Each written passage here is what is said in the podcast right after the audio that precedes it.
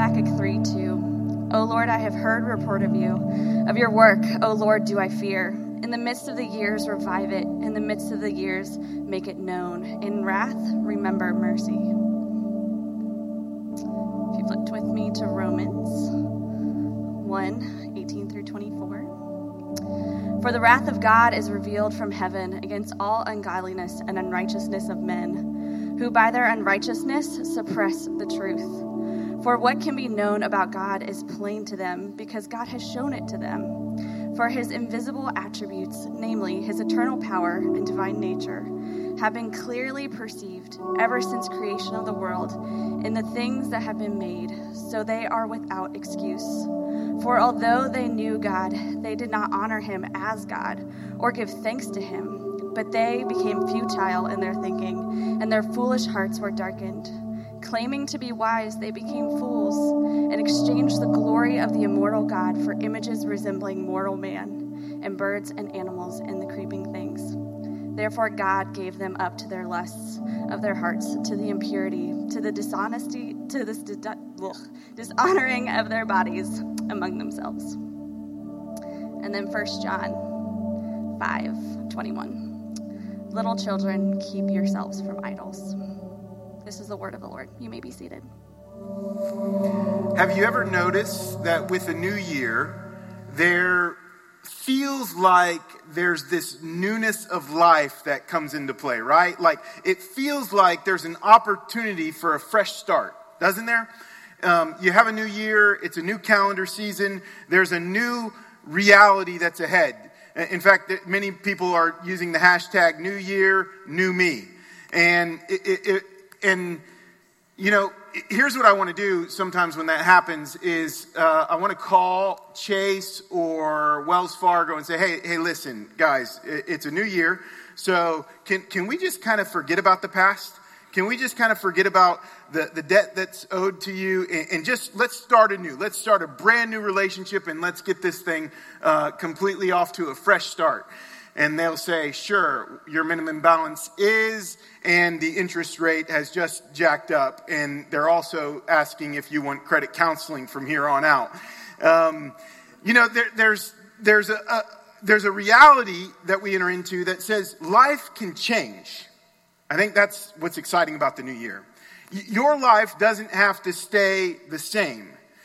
And so that inspires us for New Year's resolutions. That inspires us to think about a new and better me, the way I can be a better father, a husband, a better pastor, a better friend, a better leader. Those things are inspiring, but at the same time, there's some baggage that has to be dealt with. And if that baggage is going to be dealt with, the answer isn't addressing the symptom of the problems. The answer is addressing the heart of the issues. For example, the answer to your debt problem isn't simply just spending less money, it's asking the question why? Why is this problem a problem to begin with? And we're not going to talk about financial peace or things like that, although that is very much uh, an important thing. But what we are going to talk about is how we have to go deeper than the symptom of the problem, and we have to get to the root of the problem in order to see our lives changed. In order to see our lives changed. Last week we sang a song, New Wine. And that song has become a prayer of mine this week that God, you would give us new wine. And for new wine, there has to be new wineskins because there's no point in putting new wine in old wineskins because you ruin the wine. That was the illustration that you have in the Old Testament. But if there's something new that has to happen in us, that newness isn't going to be without change. And that's where we come to kind of fall into problems with New Year's resolutions. We can't just zap ourselves. I just wish I could kind of zap some people and say, man, if they could just be better. I'm sure there's some people that would like to zap me, by the way, as well. So no offense taken. Uh, no offense given, hopefully, none taken on my end. If you want to zap me, I want to zap me too. If we could just kind of make this the new and better me, you know, kind of like the Matrix, you know, you just download a program and you know how to fly a helicopter, that would be really, really powerful and really, really good. But that's not reality. The reality is, is that change goes deep and change is going against our heart. And the thing that really needs to change at the core of our being is our desires. Because that's what God wants for himself. That's what God says belongs to me. You know, God is very much concerned with our obedience. He's very much concerned with us following His word and pursuing after Him in the things that we do. But the thing that God is most concerned about, because it's reflected in our obedience, is our heart. Because it's our heart that God longs for. He gave us a heart to worship Him and Him alone. And in fact, it says in Exodus 20, verse 3, He says, I am the Lord your God.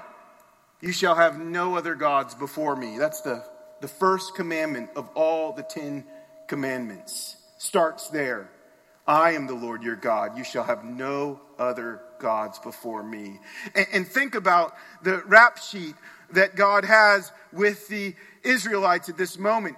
He brought them out of bondage in slavery in Egypt. He brought them through the Red Sea. He brought them to God's holy hill at Mount Sinai. He gave them his perfect word, the Ten Commandments, and he says, Let's make a deal here. Let's make a deal here. If you follow this, if you live in accordance to the commands I have for you, things are going to go well for you. If you don't, they won't. And, you know, all human history is really about the fact that we, not that we couldn't keep all 10 commands, but we broke the first one over and over and over and over again. And so today, what we're talking about is that our love has to be greater than the grip of idolatry on our hearts. And I think that I think that I want to pray for you in this moment. I want to pray for me because here's the reality is Satan is, is just fighting this right now. Because he wants our hearts in bondage. He wants us to worship the false gods of this world. He is less concerned of us even acknowledging him if all we are is distracted by God and disillusioned by him so that we leave him and so I want to pray because I do believe right now there's going to be a tug of war that's happening for my heart and yours. So let's ask God to have control and to gain it. Father, we give you, we give you our hearts right now. God, we, we know that they're not pure and they're not perfect, but we also know that that's only a work that you can do. So, God, I ask that there would be a time where in this word that's being delivered, you would deliver us from the lies of the enemy. Father God, that those lies would be replaced by your truth, and that your truth would be believed. And that as we believe your truth, God, we would receive your truth and know, God, no matter how hard that truth might be to hear, God, you have given us everything in your Son, Jesus Christ, so the punishment for believing the lies has been paid for. So, God, we can come to you right now in honesty and know that there's no wrath or retribution that awaits us for those who trust in Christ, but only your grace and mercy. And so we ask, God, that you would allow the truth to be the truth that we receive about you so that we would love you with all our hearts. In Jesus' name, the church says together, Amen.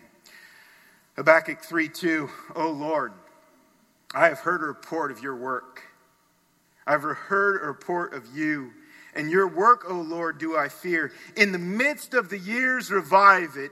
In the midst of the years, make it known. In wrath, remember mercy.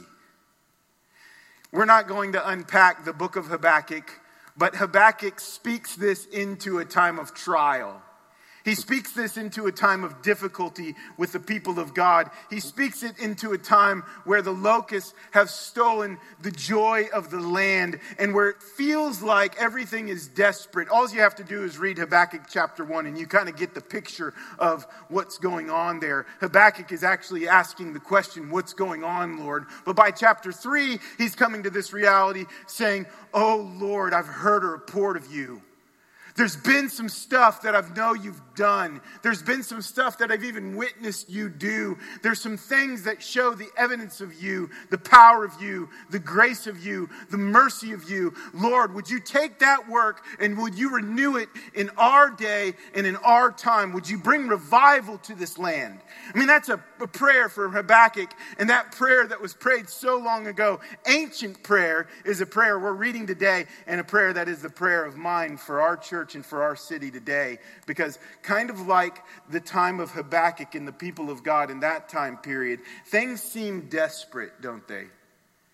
If you're, you've been a part of the church for any given period of time, in, in, my generation at least, and I would say maybe even over the course of American history, our country's history, the church seems more on decline than ever.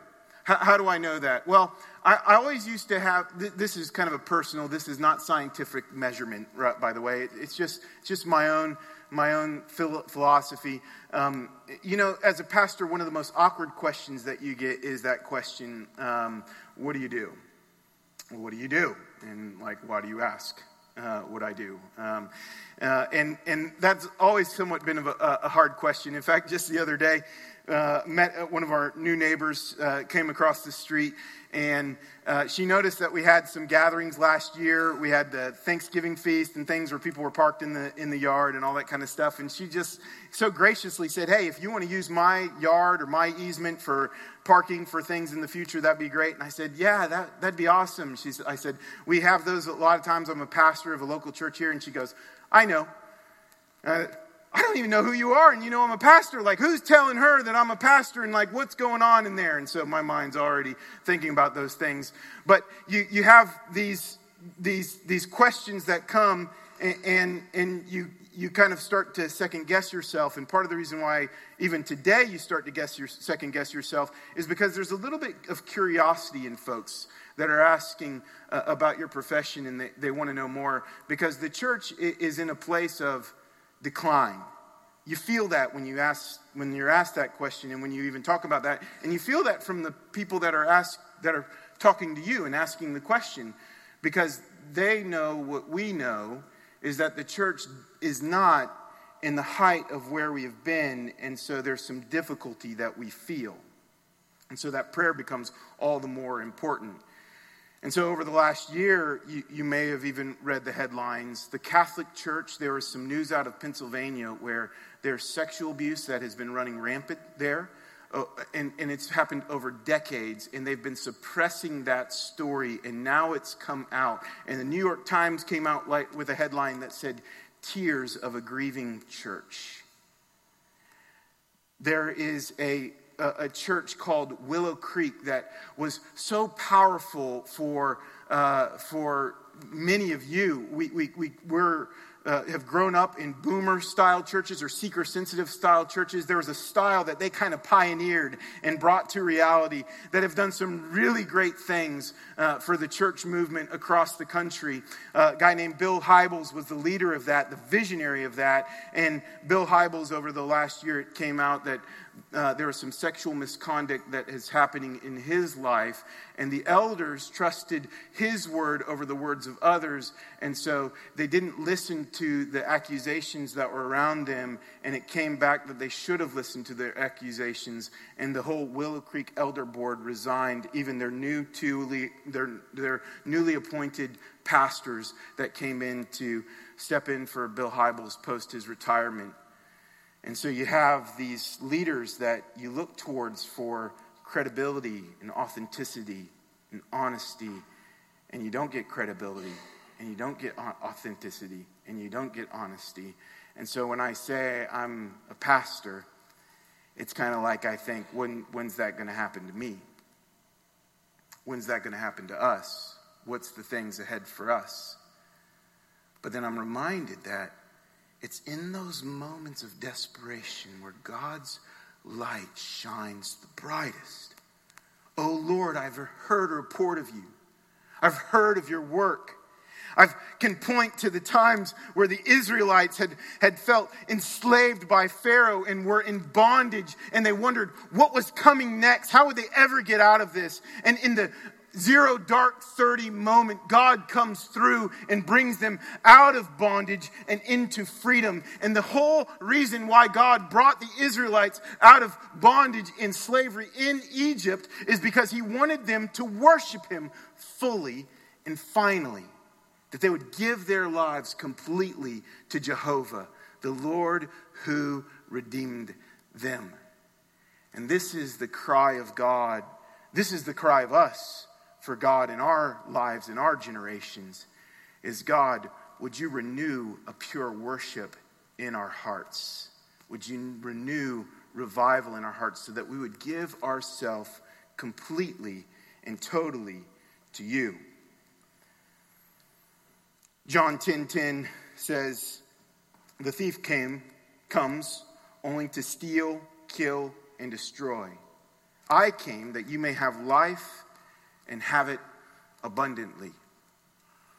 In the prayer I prayed earlier, it was a prayer that says that this tug of war that exists for our life is that we would give ourselves to the destruction of Satan, or we would give ourselves to the abundant life that only God gives in Jesus Christ. It, it, it, there's no real middle ground there. There's no middle ground at all. In fact, Jesus says really clearly you can give yourself to the work of the enemy that only leads to your destruction, or you can give yourself to the abundant life, a life that I am calling you. And you see the echoes of this all through scriptures as Jesus himself says that the greatest commandment uh, from Deuteronomy 6 chapter 4 is to love your Lord the Lord your God with all your heart, with all your mind, with all your soul. That you would give yourself fully to the love of God. This is the most weighty command. It's not a command of obedience, it's a command of the heart. It's a command where God wants every part of you. And this is how the Christian is called to live. And the reason why we chose Romans chapter 1, verse 18, for this week's text on a greater love of God is because if we're going to love God with all our heart, with all our soul, and with all our mind, then we have to realize that the attacks of the enemy and the enslavement and deception of the enemy come with a heart that's given to idolatrous desires we don't really have a reference point for idolatry here in the United States very well. You, you, you, think of idolatry and you think of the, the man who's riding his scooter in the dirt roads of India and sees a statue of Buddha and stops and says a prayer and drops a few coins at the statue in that moment. That's what we kind of think is idolatry. But we don't really see the idolatry in our own hearts, in our own cultures as much. In fact, you're actually really good at this in, our, in your life because I know I'm really good at my, this in my life. Is I'm really good at seeing the sins and shortcomings of others, but I really fall short when it comes to seeing the sins and shortcomings of my own life. It's the same is true of idolatry. We can see when someone is giving an inordinate amount of affection towards something or someone else, and it's causing their life to be in, out of order, but we struggle. We fail to see that when we do that in ourselves. We fail to see that in our own hearts, in our own lives. And so, what's necessary for us to have a greater love of God is to see how we give those lesser loves to things that are unworthy of that love and it becomes a disordering of our lives, a disordering of our heart, a disordering of our, our actions that really leads to a life of destruction, a life that feels like it's been stolen at the end of the, at the, end of the day. But this is the life that Christ steps in to redeem. This is the life that Christ steps in to make new and give us strength to fight the good fight of faith. Dietrich Bonhoeffer, I mentioned him uh, just last week, and uh, he was he, he was a, a German uh, pastor in the time of the Nazi Third Reich. Many of him would consider him a martyr of his time. He was executed in a Nazi concentration camp because he had given his life to the work of God in the church, but he also realized that if that was going to happen, then something had to happen within Adolf Hitler. And he was part of Valkyrie, if you, you might know that story, uh, to where he wanted to see the assassination or, or the replacement of uh, uh, Adolf Hitler. And so when it was later revealed that he was a part of that, and as the Nazi regime was dying down, they were killing off more people. And not long before the Nazis, uh, the, the, Nazi concentration camps had the liberators come in, um, uh, Dietrich Bonhoeffer was killed in that Nazi concentration camp. A little bit about him. But he was passionate about a credible and truthful and honest church. The confessing church is the church he was a part of. And he was passionate about the church remaining true to God in the midst of the changing world around them, where much of the world was given towards the was given towards the horror and tragedy of Nazi Germany, turning a blind eye to the annihilation of the Jewish people it was Dietrich Bonhoeffer that said, that said, We cannot do that. I will not do that. And so he started a seminary in modern day Poland at a place called Finkenwald. And at Finkenwald, he had these men and women who were gathered there in the radical way of Christianity. When I say radical way of Christianity, I mean that they were regularly in prayer three times a day together morning, noon, and night, there was a discipline of prayer. They would discipline themselves in giving themselves to God's word and also the confession of God's word and their sins to one another. It was really important that they were able to honestly deal with their sins, confess their sins, and allow their brothers and sisters to help them in pursuing a life of obedience and holiness in the Lord. And many would see what what Dietrich Bonhoeffer did and thought it was radical, thought it was a bit too much. In fact, one of his friends took a trip up to Finkenwald and saw Dietrich Bonhoeffer there and saw what was going on in the seminary and said to Dietrich Bonhoeffer, You know, th- this is too much. Isn't it a bit radical? Aren't you doing too much here? Is it really necessary? I mean, I know the way of the, Germ- the German church at this point, and I know the disillusionment that that's causing in you, but isn't this rather reactionary to what's going on? And so they went on a boat ride, and it was on one of the rivers, and they stopped and they uh, went to a, a hill that overlooked the Nazi German army. The planes were taking off and landing, and Dietrich Bonhoeffer pointed down at them and he said, Do you see their loyalty? Do you see their commitment? Do you see their devotion to the Fuhrer? He said to them, If we are going to do anything of value in our broken world, this must be stronger than that. He said, You have to be stronger than these tormentors that you find everywhere today. This must be stronger than that. And so, the, the, the thing that Dietrich Bonhoeffer advocated for was a stronger love, a stronger loyalty, a stronger commitment than the tormentors of the world in that day and time. And the thing that when God calls us to a greater love, He's calling us to that love. A love that's stronger, a love that's greater, a love that's fully devoted, and a love that renounces idolatry. And so, our reference point of idolatry isn't just the things that are the inanimate objects that people bow and worship, but the reference point of idolatry are the things in our life that sit on the throne where only God should sit. If we are going to be a church that loves God with our whole heart, that shows the world a greater love, a greater worship, a, a greater compassion, a greater mercy, He has to be on the throne. There can be no competition.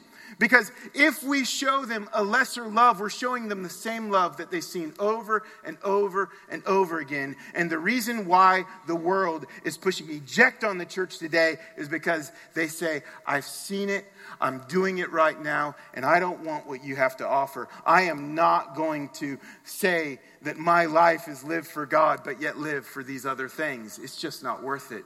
Because the church is called to a pure devotion towards Christ. And so, understanding idolatry is understanding that reality. Romans uh, chapter 1, verse 21 says, For although they knew God, they did not honor him as God or give thanks to him, but they became futile in their thinking, and their foolish hearts were darkened. Claiming to be wise, they became fools, it says. There is a chief indictment upon the Gentiles. Paul was writing this to the Roman church, many of whom were Gentiles. And the Gentiles, as what Paul was saying, was blind to the reality of who God was. And it wasn't because they couldn't see God. It, God is clearly perceived in creation. He's clearly known from the creation of the world that you have the beauty of creation that demonstrates the awesome power and might of God that might just make us say, There's something out there that's greater than me. There's something out there that's greater than this world. And he says, All humanity knows that, but the indictment on humanity isn't that we know God's creative power, but that we don't know God. And so, therefore, we cannot honor God. We cannot receive God, but we reject God. And as a result of that rejection of God, their foolish hearts were darkened, meaning they were deceived. They were deceived because that's what idolatry does it is deception. This is why it's easy for us to see the idolatry of those around us, but not seeing in ourselves. And and as we see the idolatry of the world around us and we call it as it is, but we're not willing to look into our own hearts, we become hypocrites. And that's oftentimes what the church is known for is our hypocrisy. They were created to know God, love God, and trust in God, but they gave themselves to a lie. And idols, understanding idolatry, we have to understand that idols are work to kind of fill this emptiness in our heart. We pursue idols for joy, we pursue idols for meaning, and we pursue idols for identity. In other words, we, we seek idols to give us happiness, to give us purpose, and to define who we are. These are the things that are, are, are necessary for our, our, our, life. Tim Keller, uh, he wrote the standard on idolatry. He says, what is an idol? It's anything more important to you than God. Anything that absorbs your heart and imagination more than God. Anything you seek to give you what only God can give. We think that idols are bad things, but that is almost never the case. The greater the good, the more likely we expect that it can satisfy our deepest needs and hopes. Anything can serve as a counterfeit God, especially the very best things in life. We, we tend to look at idolatry as the bad things, and so we don't look at the things that we can actually get really consumed by in our life as a, a hindrance to our worship of God. For example, uh, I, I'm a dad and I have children, and one of the greatest struggles of idolatry in, in my life can actually be my family. And I think that I'm just trying to be a family man. I'm just trying to serve my family. I'm just trying to do these things for the sake of my wife and my kids. But all the while, if I put them in the place of God, what I've done is I've created a God substitute. I've created a counterfeit God. And I'm worshiping something that is a false reality of what should be. And I'm putting my kids in a place, in my family in a place where only God belongs. And so, I'm dis- so it's a disservice to them and it's a disservice to God. And so we take these things that are good things and we make them God things and we bow down towards them.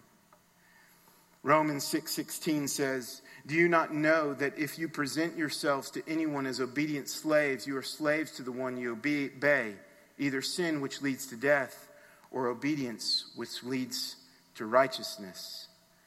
Idols deceive and idols also enslave. says that uh, Paul says that they worship and serve these created things. Idolatry demands that we put all of our trust in these things for our life. You, have seen people who might have an uh, inordinate love for money, an addiction for money. Why is that? Because money provides them certainty that they don't believe that God can provide for them.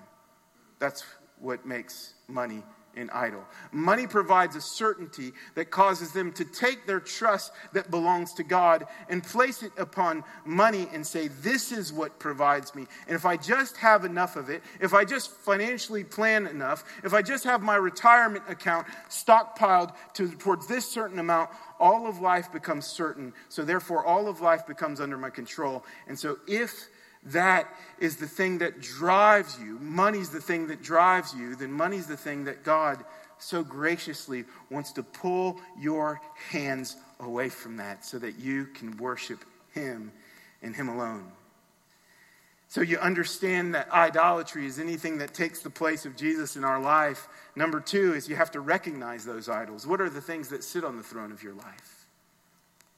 Tim Keller, again, talks about two types of idolatry. He says there's surface idols and there's root idols. He says the surface idols are the things that are pretty visible and easy to see. It, it, it's things like sex, money, it's things like vacation, it, it's uh, leisure time, it's children, it's marriage, it's romance, it's beauty, it's entertainment, it's career. Those are the things at the surface. Those are the symptom problems of idolatry. But he says every idol is connected to a root. Every surface idol is connected to a root idol. Those are the motivational desires, the desires of our heart that says, In my heart, I say I need this thing because it is giving me something that ultimately I should look to God for. And those things are power, approval, comfort, and control. Power, approval, comfort, and control. For example, the surface idol of career is something that many people will pursue because if they can continue to climb that ladder of their career and get to that next step, it gives them power over others. And that power over others causes them to feel a sense of freedom, to feel like nobody can come against them. And so there's this insatiable appetite for power over others that's seen in career advancement or maybe going to school for another degree, or some type of advancement that allows me to have more power over others in order to protect my life. Money, for example, is something that is pursued after because money provides comfort. Comfort. If I have enough money, then my life is more secure. If I have enough money, then I'm able to determine more of what I do with my life. And if I'm able to determine more of what I do with my life, it means that I'm the one that's in control. And so money is a surface idol that's used for control and it's used for comfort and it's used in order to replace God and substitute God for where we should seek after. Uh, where we seek after God, we're actually seeking after money. And so, what rules our heart what rules our throne is not in God we trust, but in the dollar, in the dollar bill. Then finally, you see this root idolatry making its way in our lives through approval. Approval is a heart, uh, uh our desire that, that people would think well of us. In fact, I think many of the things that I have to repent of in going into ministry is thinking that, man, if I go into ministry, then I'll get the approval that I longed for. People will like me. Well, I've realized that's not true. I've realized that's a false idol. But at the same time, I have to realize that there is something in me that's seeking to advance in ministry for people's approval, people's applause, that only God gives me that approval. And, and so to break the bondage of idolatry means that we have to break the bondage of the chains that hold us down. We have to get into the heart issues. Why am I seeking approval from others when I know that the God who created me gave me in Christ all the approval that I need? Right? Why am I seeking in others the approval that I should seek in Christ? And it just draw it just irks us so much when there's that person that doesn't like us or doesn't agree with us. We feel like we have to win them over for the sake of ourselves, and it becomes rather about us and not the kingdom. Or, or, or maybe it's uh, it's control. And if control is your idol, then it works itself out in many of these different ways. But it's this desire for you to be the one that gets to determine the direction of your life when the Bible says that He's the one that determines our steps. And so you're, you're pleading for control or you're moving towards trying to control your life is causing you to be more dependent upon the things of this world and less dependent upon God. And so it's causing your heart to be divided and your worship not to be towards God and God alone. And so we have to realize that these are things that have hurt us and have ruined us. And then finally, we have to realize that we must repent of our idolatry. We recognize those idols in our lives, we diagnose them, and we repent of our idolatry by turning to Christ. When Carrie and I had children, um, it was after a hard fought struggle with infertility. We prayed that God would give us these kids. We prayed that God would move in miraculous ways. We sought doctors. And it was uh, through that time that I had realized, and I realize it even now today, that, that there was a good desire that God gave us for our children.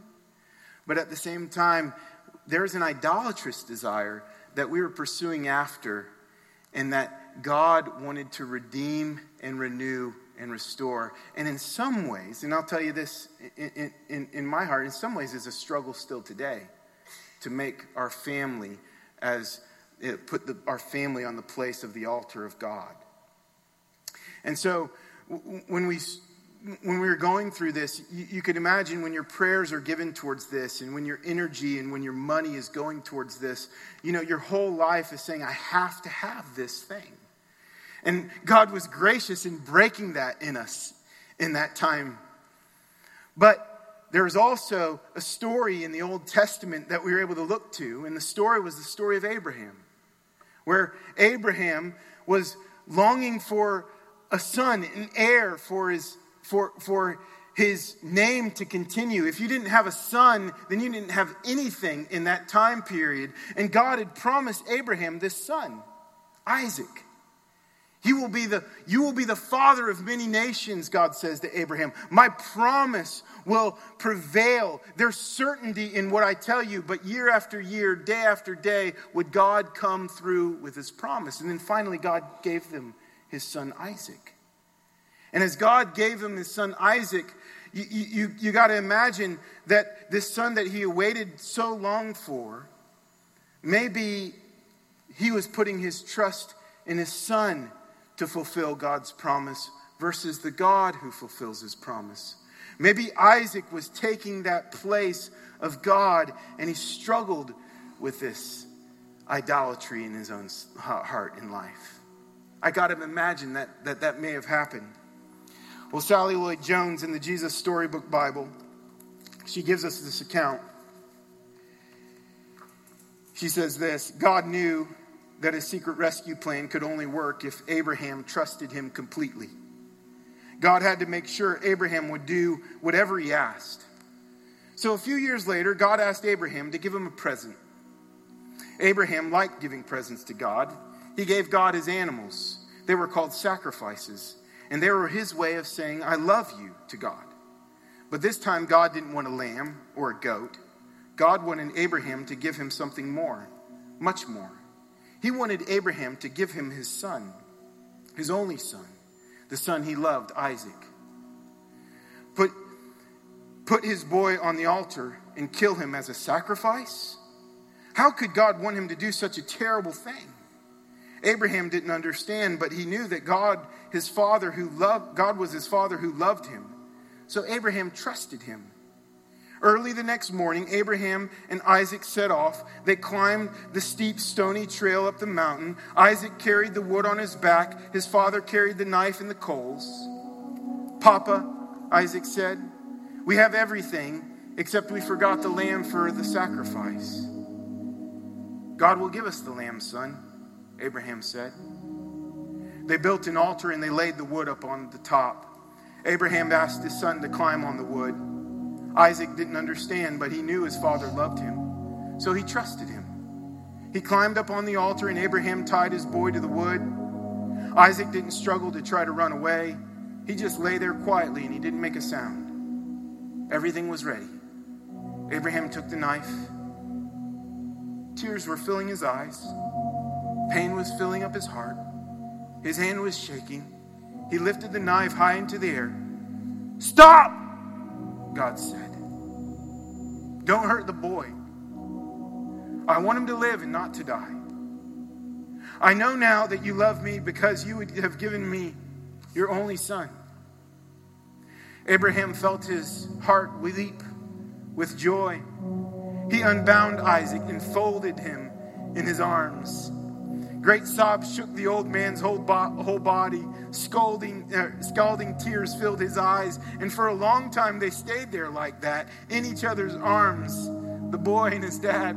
Can you imagine that embrace? Suddenly, Abraham saw a ram caught in some brambles, the sacrifice. God had given them what they needed just in time. The ram would die so Isaac didn't have to. And so Abraham sacrificed the ram instead of his son. And as they sat there on the mountaintop, watching the embers of fire die in the cool night air, the stars above them sparkling in the velvet sky, God helped Abraham and Isaac understand something. God wanted his people to live and not to die. God wanted to rescue his people and not to punish them. But they must trust him.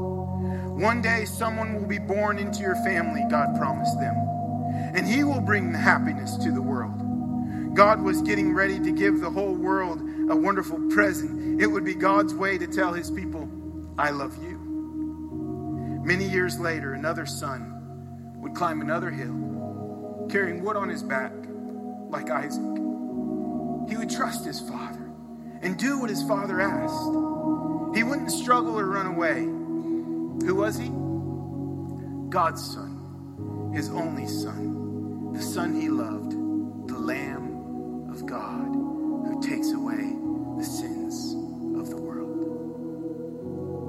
Church, listen. Your idolatry came at a great price. And the price was not that you would pay for your sin or the wrath of God would bear against you as it says in Romans 1:18 but the wrath of God would bear against him. And as I sat with my son on Friday and we talked about our sin struggle and our rebellion I realized that my son my only son won't die for his sin but God's only son already has and so when we pursue the freedom and forgiveness of God in pure worship of Him, know that God has given us everything necessary for this life and the life to come. And God will not hold back by the power of His Holy Spirit anything you need to devote your life fully and finally to Him. That we can run from those idols and return to Lord Jesus and walk in repentance. Let's pray. Father,